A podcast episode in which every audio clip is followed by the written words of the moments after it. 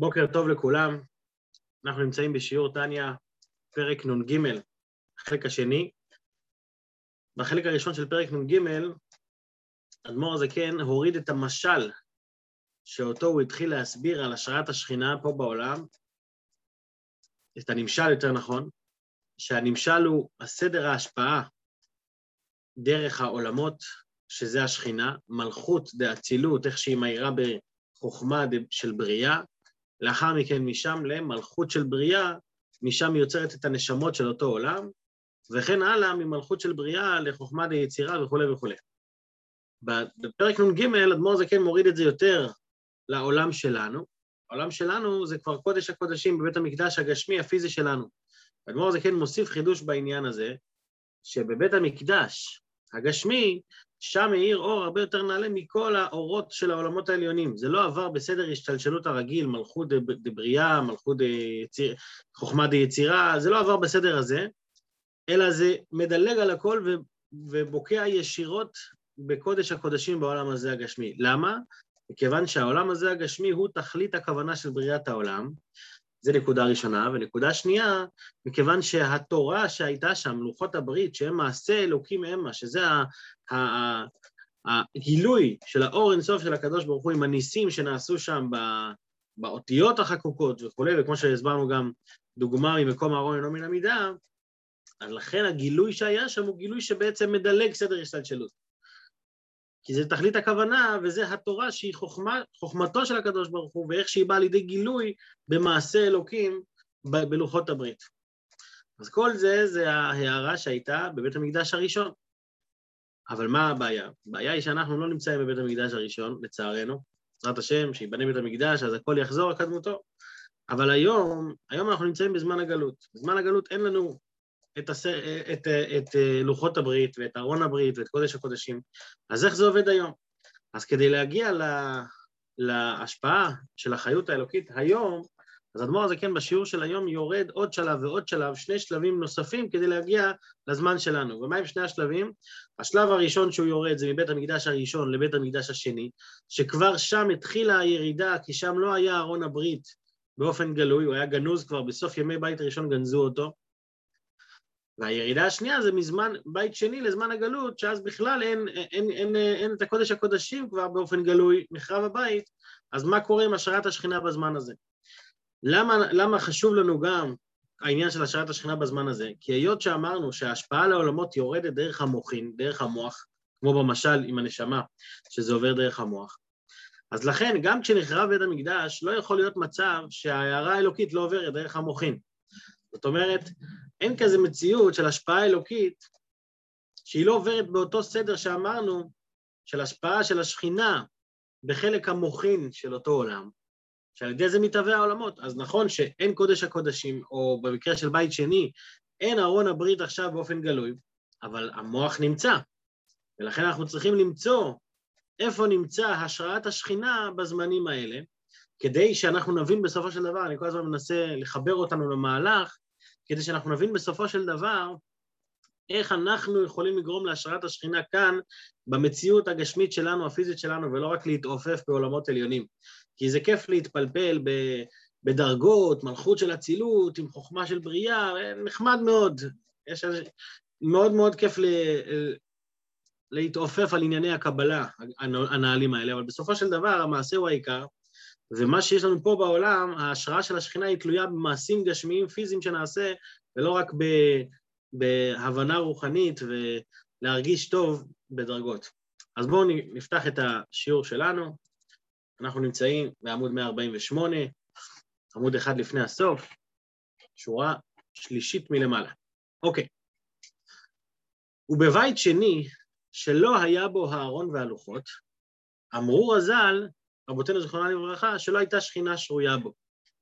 מה זאת אומרת לא הייתה שכינה שרויה בו? הרי אין דבר כזה ששכינה לא שורה. הרגע אמרנו שחייב לעבור דרך המוח שבראש. אז איך יכול להיות שאמרו שבית שני השכינה לא הייתה שורה בו? אלא מה ההסבר? אני אגיד בעל פה כדי שיהיה לנו קל לקרוא בפנים. ההסבר הוא שהסוג של השכינה הוא שונה. השכינה שהתלבשה בבית ראשון, היא הייתה שכינה שבאה בלי שום השתלשלות. כמו שאמרנו, זה בא ישירות ככה. בהתגלות של זה בלוחות הברית. אז זה הגילוי אלוקות הרבה הרבה יותר נעלה.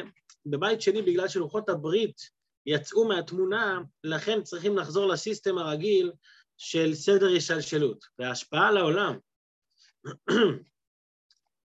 שכחתי להגיד בתחילת השיעור, שהשיעור מוקדש לזכות אבי היקר, אליקים עמיאל בן רחל, שיהיה הצלחה בכל העניינים, בעזרת השם. בכל אופן, אז היות שאין לנו את לוחות הברית ואת הקודש הקודשים ברמה המושלמת שלה, אנחנו צריכים לחזור לסיסטם הרגיל שהוא סדר השתלשלות. מהו הסדר? מלכות של אצילות מתלבשת בחוכמה של בריאה, חוכמה של בריאה מתלבשת במלכות של בריאה, וכן הלאה. אז בבית שני, ההשפעה כבר הייתה בסדר השתלשלות, אבל עדיין חשוב לשים לב, ואת זה אנחנו נשים לב במילים, לכן אני אומר את זה גם לפני, חשוב לשים לב שגם בבית שני זה לא היה השפעה רגילה של סדר השתלשלות, אלא גם שם הייתה קפיצת מדרגה לעולם שלנו, היות שעדיין תכלית הכוונה עדיין היא כאן בעולם, וקודש הקודשים עדיין קיים, אז נכון, לוחות הברית לא קיימים, אבל קודש הקודשים של העולם הגשמי, שהוא תכלית הכוונה, הוא עדיין קיים, ולכן גם אצלו, למרות שזה בסדר השתלשלות, הדר... קודם כל הדרגה של האור מירה הרבה יותר חזק, כמו שאמרנו שמהי דרגת האור, זה האור אינסוף של הקדוש ברוך הוא, שזה חוכמתו של הקדוש ברוך הוא, מה שלא מאיר בעולמות, בעולמות לא מאיר החוכמה של הקדוש ברוך הוא איך שהיא, אלא מאיר הגילוי כל עולם לפי, לפי עניינו, אבל פה היות שזה תכלית הכוונה, מאירה החוכמה עצמה של הקדוש ברוך הוא, וזה גם התבטא בבית שני, רק שבבית שני זה היה בעוד ירידה קצת למטה, אבל לא כמו הירידה הרגילה של העולמות. בואו נשים לב לזה במילים. אז בואו נראה ככה, אז אמרו רז"ל שלא הייתה שכינה שרויה בו, איך אפשר להגיד שלא הייתה שכינה שרויה בו? פירוש, פירוש מדרגת שכינה, מה, מה, מה באמת השכינה, מה הוא מדבר ששכינה לא הייתה שורה בו? המדרגה של השכינה, איזה מדרגה של השכינה? מדרגת השכינה שהייתה שורה בבית ראשון. שלא כדרך השתלשלות העולמות, זאת אומרת, בבית ראשון זה לא היה לפי סדר ההשתלשלות, אלא בבית שני הייתה שורה כדרך השתלשלות, גם בבית שני שם היא כבר ירדה לפי הסדר הרגיל. מה היה סדר השתלשלות? כדרך השתלשלות והתלבשות מלכות האצילות במלכות בריאה, ושל בריאה במלכות יצירה, ושל יצירה בהיכל קודשי קודשים בעשייה. אם נשים לב, מה שאמרתי קודם, נכנס פה בתוך המילים, שאנחנו רואים שיש פה דילוג, זה לא היה רק לפי הסדר של מלכות חוכמה, מלכות חוכמה, אלא זה ממלכות של אצילות ירד ישר למלכות בריאה, ממלכות של בריאה ירד ישר למלכות יצירה, ומיצירה זה בהיכל קודשי קודשים דעשייה, אז פה זה כן לפי הסדר, שזה עובר לקודש הקודשים, שזה המוכין של עולם העשייה, ומה קורה הלאה? וקודש הקודשים של עשייה היה מתלבש בקודש הקודשים של בית המקדש שלמטה. זאת אומרת, הוא עצמו, הקודש הקודשים שלמטה, הפיזי של העולם, בו היה מאיר הדרגה של האור, של השכינה, איך שהיא בקודש הקודשים של עולם העשייה הרוחני. ומה יוצא בסופו של דבר, שמה שורה, איזו דרגה בשכינה שורה, שורה כאן בקודש הקודשים, ושרתה בו השכינה מלכות דיצירה המלובשת בקודשי קודשים דעשייה. זאת אומרת, עם כל זה, יש פה, יש פה שני קצוות לחבל שאנחנו מדברים כאן.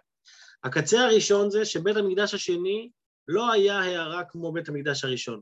זה היה דרגה נמוכה יותר, עד כדי כך שזה נקרא שלא הייתה שכינה שרויה בו. כי השכינה לא הייתה בגלוי כמו בית ראשון. זה הקצה הראשון של החבל. הקצה השני הוא שעם כל זה עדיין זה... עדיין היה פה דילוג. מה הדילוג? שלא היה פה את ספירת המלכות של עשייה, אלא ההשראה של השכינה של עולם העשייה ישירות העיר בקודש הקודשים. כמו שאנחנו רואים פה, מדלג על מלכות. יש מלכות די יצירה, מלכות די, מלכות די בריאה, מלכות די יצירה, אין מלכות די עשייה. יש קודשי קודשים די עשייה. למה הוא מדלג על מלכות די עשייה? מכיוון שה... שכינה שרתה ישירות בבית המקדש, אמנם בסדר ההשתלשלות, אבל ישירות בבית המקדש. מה ההוכחה של אדמו"ר הזקן לעניין הזה? שהשכינה שרתה שם עדיין ברמה גבוהה, למרות שכתוב ששכינה לא הייתה בו, ההוכחה מהמילים הבאות.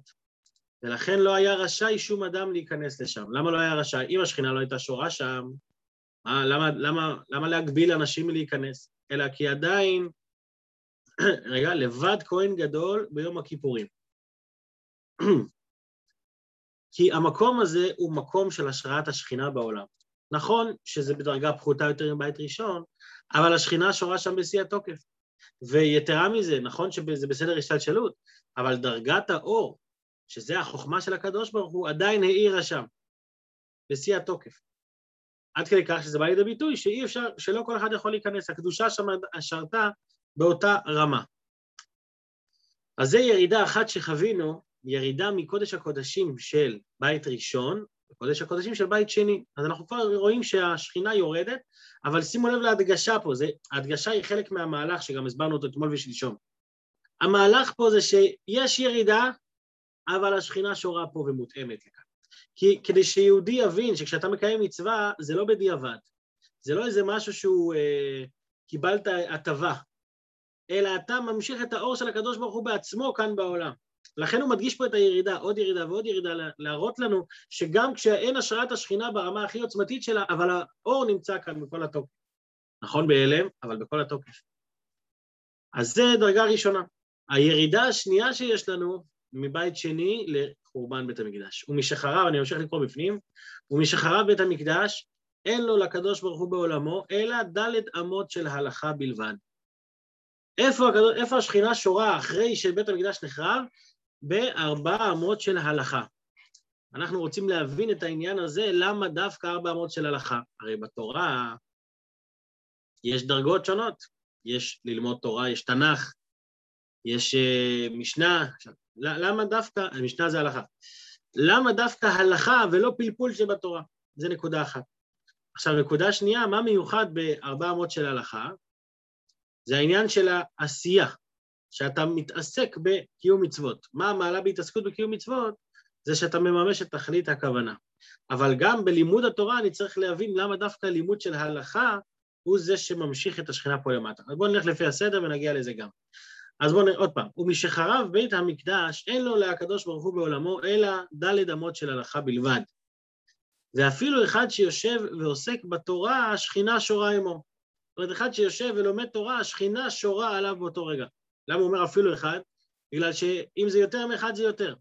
על כל בי עשרה שכינת השרי אנחנו יודעים, וגם שיש לימוד ברוב עם, הדרת מלך זה יותר, אבל בכל אופן אפילו אחד שיושב ולומד תורה, באותו רגע השכינה שורה עליו, כדאיתה כמו שכתוב בברכות, מסכת ברכות פרק כמה, בפרק הראשון.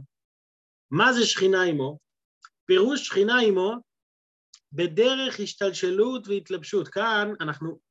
אנחנו עוד ירידה, עוד, עוד ירידה אחת למטה, ולכן בירידה הזאת מודגש שההשראה של השכינה היא לפי הסדר של ההשתלשלות. מה הסדר? כמו הסדר הרגיל, מלכות בחוכמה, חוכמה במלכות וכולי וכולי. אז הוא מפרט את זה.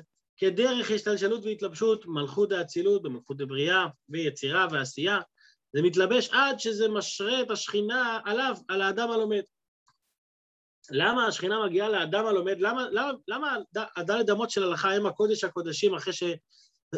סליחה, אחרי שבית המקדש נחרב, כי תרי"ג מצוות התורה רובן ככולן הן מצוות מעשיות, וגם התלויות בדיבור ומחשבה, כמו תלמוד תורה, ברכת המזון וקריאת שמע ותפילה, שאצלם אנחנו רואים שתלמוד תורה כתוב ודיברת בה, ברכת המזון צריך אה, אה, לברך, אכלת ושבעת וברכת, זה עניין ששייך לדיבור דווקא, וקריאת שמע שכבר יש בה יותר כוונה, אדם צריך לכוון, למסור את נפשו, באחד, ותפילה, שכל המהות של התפילה היא הכוונה בעצם.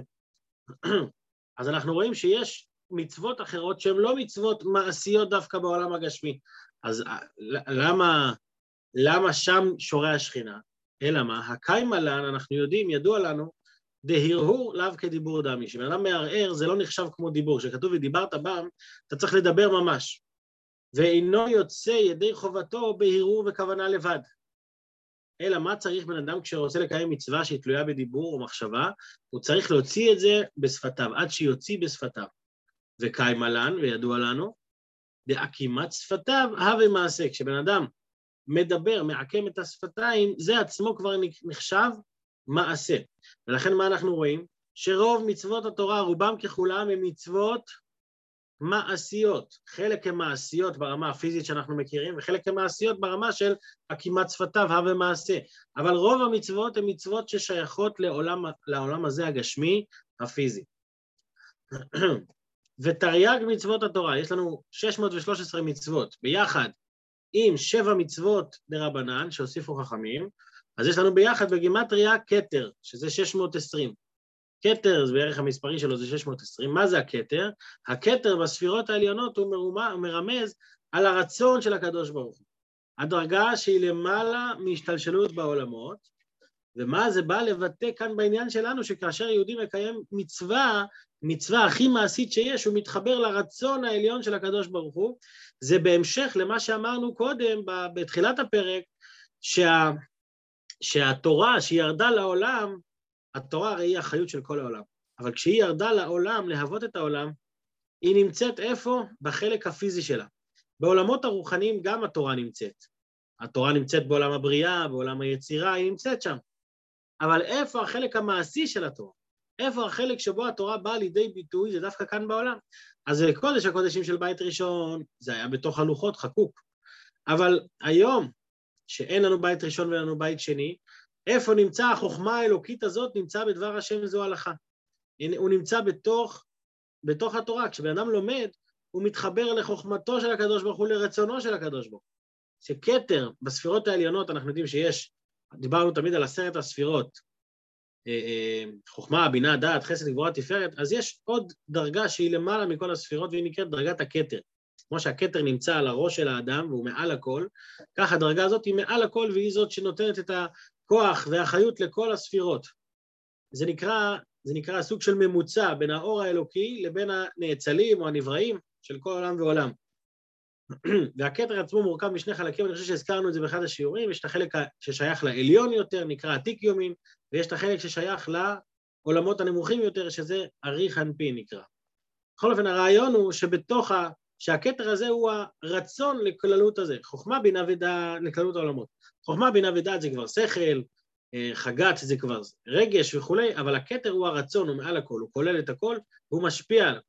אז שבן אדם לומד תורה, שהתורה כלולה מ-שש מאות עשרים מצוות, שהם בגימטריה הכתר, הוא מתחבר לרצון של הקדוש ברוך הוא, שמעל כל העולמות, שהוא רצון העליון ברוך הוא, המלובש בחוכמתו יתברך. אז אנחנו רואים שיש פה גם רצון, שהוא מבחינת הכתר, שהוא יתלבש, איפה הרצון הזה יתלבש? בחוכמתו יתברך. אז כשיהודי לומד תורה, לומד הלכה, שוב, למה דווקא הלכה? זה גם חשוב להבין עכשיו. למה לא סתם פלפול של גמרא? לא סתם, למה לא פלפול של גמרא? כי בהלכה מתבטא הביצוע המעשי. כשבן אדם מקיים מצווה מעשית, זה לא תיאוריה, זה לא לימוד לשם הלימוד, אלא זה לימוד לשם הביצוע, זה לימוד כזה שבו מתבטא תכלית הכוונה של העולם. אלוקים רוצה שהשכינה תשרה בעולם, וכשיהודי לומד בדברי תורה, הוא מקיים מצוות בדברי תורה, הוא בעצם נהיה לוחות הברית באותם רגע. לוחות הברית שהיה בבית ראשון, שם הייתה שורה השכינה, אז אני לוחות הברית כשאני עכשיו לומד תורה. אני הקודש הקודשים, אני משרה את השכינה, אני כל אחד ואחד. כל אחד ברגע שהוא לומד תורה, הוא בעצם משרה את השכינה של הקדוש ברוך הוא כאן, כאן בעולם. ולכן זה דווקא בלימוד הלכה, כי לימוד הלכה, לכן זה אין לו, אין לו לקדוש ברוך הוא, אלא דלת אמות של ההלכה. כי בהלכה העניין הזה מתבטא בשיא התוקף. נכון, יש גם לימוד תנ"ך, יש גם לימוד גמרא, יש גם לימוד קבלה, יש הרבה, הרבה סוגי לימוד. אבל בהלכה למעשה, במצווה מעשית, שם אני משרה את השכינה. ואנחנו רואים שזה כולל את שני החלקים, גם את הרצון העליון, וגם את החוכמה של הקדוש ברוך הוא, שהוא וחוכמתו אחד. שכמו שהוא מדגיש פה, המיוחדות, זה, זה מסביר לנו את המהלך. למה זה מסביר לנו את המהלך? כי מי שקורא את הפרק בצורה שטחית, יכול להרגיש שיש פה ירידה וירידה וירידה. השכינה הייתה בבית ראשון, השכינה הייתה למעלה בכלל בעולמות עליונים, ואז היא ירדה לבית ראשון, ואז היא ירדה לבית שני, ואז היא ירדה להלכה. אדמו"ר הזקן כל הזמן מדגיש פה, המיוחדות באור אינסוף. מה זה מיוחדות? אמנם זה ירידה מבחינת הגילוי, אני לא מרגיש את זה כמו, כמו בתוך קודש הקודשים, אבל איזה אור נמצא פה, האור הפנימי. כשאני מקיים מצווה, זה לא פחות חזק מ- מה- מהאור המקורי. האור המקורי נמצא כאן בכל התוקף. זה שאני לא מרגיש, בגלל שאני בן אדם מוגבל. אבל מבחינת הדרגה שהמשכתי, זה האור אינסוף.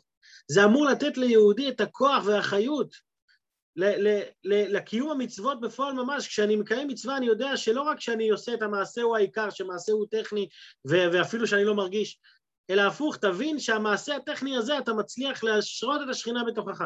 אז תתבונן, תגלה את זה בתוכך, אבל זה נמצא שם בכל התוקף. אז, אז אדמו"ר הזקן לא מדגיש פה את הירידה רק, הוא מדגיש פה את האור שנמצא בתוך הירידה. זה, זה עוצמתי הדבר הזה, בקיצור, יש הרבה מה להתבונן בזה. המיוחדות באור אין סוף ברוך הוא בתכלית הייחוד. ולסיום השיעור שלנו הוא מביא כמה פסוקים שמבטאות את החיבור של העליון לגמרי בתוך התחתון, בתוך הנמוך, לכן הוא מביא בפסוק, והשם בחוכמה יסד ארץ. מה זה השם בחוכמה יסד ארץ? ארץ זה דרגה נמוכה, ארץ זה הכי נמוך, זה, זה אדמה גשמית, אבל את הארץ הגשמית הוא יסד במה? בחוכמה. כי בתוך הארץ הגשמית תמון מה? החוכמה של הקדוש ברוך הוא. עכשיו, מה הפירוש של זה הפנימי? מה זה הארץ הגשמית? הארץ הגשמית היא תורה שבעל פה. מה זה תורה שבעל פה? תורה שבעל פה זה בעצם, מצד אחד זה נמוך יותר מתורה שבכתב, כי תורה שבכתב זה ניתן מאלוקים בעצמו. תורה שבעל פה זה הפירוש של התורה שעובר מדור לדור לפי הכללים. אז למה הוא יותר נעלה? מכיוון שדווקא הנמוך הזה, שהוא כביכול קצת מנותק מהמקור, הוא, הוא מעבר לזה, דווקא הוא מגלה את הרצון האמיתי של המקור. יש כל מיני דוגמאות יפות לזה בתורה, שיש יש פסוקים בתורה שהם לא מובנים בלי תורה שבעל פה. וקשרתם לאות על ידיך והיו לטוטפות בין עיניך. לך תדע מה אתה עושה, לך תדע מה אתה הולך לעשות עם הפסוק הזה. אז באה תורה שבעל פה ואומרת, איך, את מה קושרים, איך קושרים, מה זה תפילין, ממה עשוי תפילין, כל ההלכות של תפילין זה תורה שבעל פה. אז אנחנו רואים שבתוך התורה שבעל פה, יסד ארץ. מה זה ארץ? למה נקרא שמה ארץ? שרצתה לעשות רצון קונה. זאת אומרת, הרצון של הקדוש ברוך הוא, איפה הוא מתגלה דווקא בתורה שבעל פה? בתורה שבכתב זה יותר נעלה, אבל שם הוא אומר, אני רוצה וקשרתם לאות על ידיך. אבל אדם בלי תורה שבעל פה לא ידע להמשיך את הרצון של הקדוש ברוך הוא בפועל ממש. איך אני ממשיך אותו בפועל ממש? דווקא על ידי תורה שבעל פה. או למשל כתוב לא, בשבת, לא תעשה כל מלאכה. בא בן אדם שואל, מה זה מלאכה? איך אני יודע מה לא לעשות? לא, כתוב, יש כאלה שחושבים שהעברת אש זה לעשות מאמץ עם האבן, עזבו רגע מאמץ, כתוב לא תעשה מלאכה, מה זה מלאכה? אז מגיעה התורה שבעל פה ומפרטת לנו מהם סוגי המלאכות, כמובן הכל מבוסס על כללי התורה, איך לומדים מה זה מלאכה. אז אנחנו רואים שדווקא התורה שבעל פה היא זאת שמוציאה לפועל את הרצון הפנימי האלוקי שנמצא בתורה שבכתב, אז היא הגילוי שלה. לכן, לכן זה אמר על זה, בחוכמה יסד ארץ, כי איפה החוכמה מתבטאת? דווקא בארץ, דווקא בתורה שבעל פה. שהתורה שבעל פה היא נפקא, היא יצאה מחוכמה הילאה, היא יוצאת מהחוכמה הילאה העליונה. כמו שכתוב בזוהר הזה, הוא מביא פסוק להסביר את העניין הזה, ופה עכשיו הוא מביא מהזוהר, כמו שכתוב בזוהר, דאבא יסד ברתא. מה הזוהר אומר על ה... מה, מה, מה הזוהר מתכוון שאומר אבא יסד ברתא? מה זה ברתא? ברתא זה בת. אז אבא הוליד בת. מה זה אבא הוליד בת? שאבא זה חוכמה. הסברנו כבר כמה פעמים שאב ואם זה חוכמה ובינה. אז האבא הוא החוכמה. האבא מוליד ברתא, מה זה ברתא? בת. מה זה בת? בספירות, בת זה ספירת המלכות. למה? יש לנו את ששת הספירות, שהם נקראים המשפיע, זה ער אנפין, אז זה הבן של, האבו, של האב והאם, של חוכמה ובינה, אז זה הששת הספירות. וספירת המלכות היא הבת, היא המקבל מכל הספירות למעלה, אבל מאיפה מגיע הכוח של ספירת המלכות, מאיפה היא נוס, נוסדה? מאבא, מחוכמה. זאת אומרת שהדרגה הכי עליונה, החוכמה, איפה היא מתבטאת? דווקא בדרגה הכי נמוכה בספירת המלכות. המלכות גם נקרא שמה ארץ. יש פה הרבה דברים שאנחנו, שמשתלבים לנו ביחד. ארץ נקראת ספירת המלכות, מלכות, גם, מלכות זה גם דיבור, עולם הדיבור, זה עולם הגילוי. יש לנו הרבה, הרבה מושגים ש, שנגענו כאן בספירת המלכות בפרק הזה. אבל בנוגע לענייננו כאן, מה הוא רוצה להסביר פה באמרה הזאת מהזוהר? שדווקא הנמוך ההוא, ספירת המלכות היא נשמעת הכי נמוכה, אבל מאיפה היא מקבלת את הכוח שלה? מספירת החוכמה. תורה שבעל פה זה נמוך יותר, אבל מאיפה היא מקבלת? מחוכמה. לימוד הלכה זה לימוד טכני יותר, כביכול, אבל שם השכינה שורה, אין לו לקדוש ברוך הוא בעולמו, אלא דלת אמות של הלכה, כי דווקא בהלכה שזה כביכול נמוך, אבל דווקא שם אתה מגלה את הרצון של הקדוש ברוך הוא.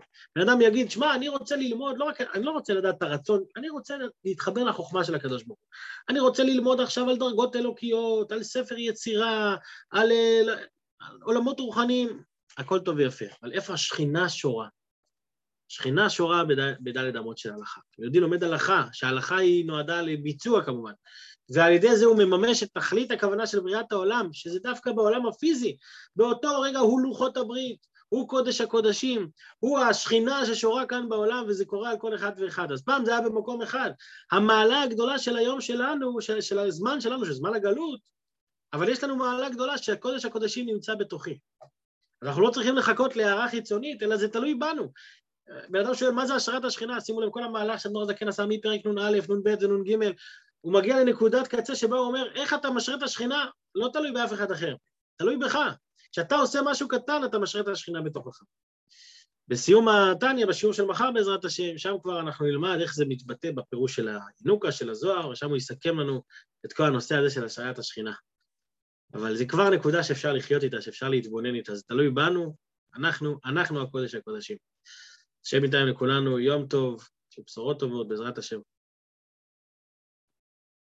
יישר כוח, יום טוב.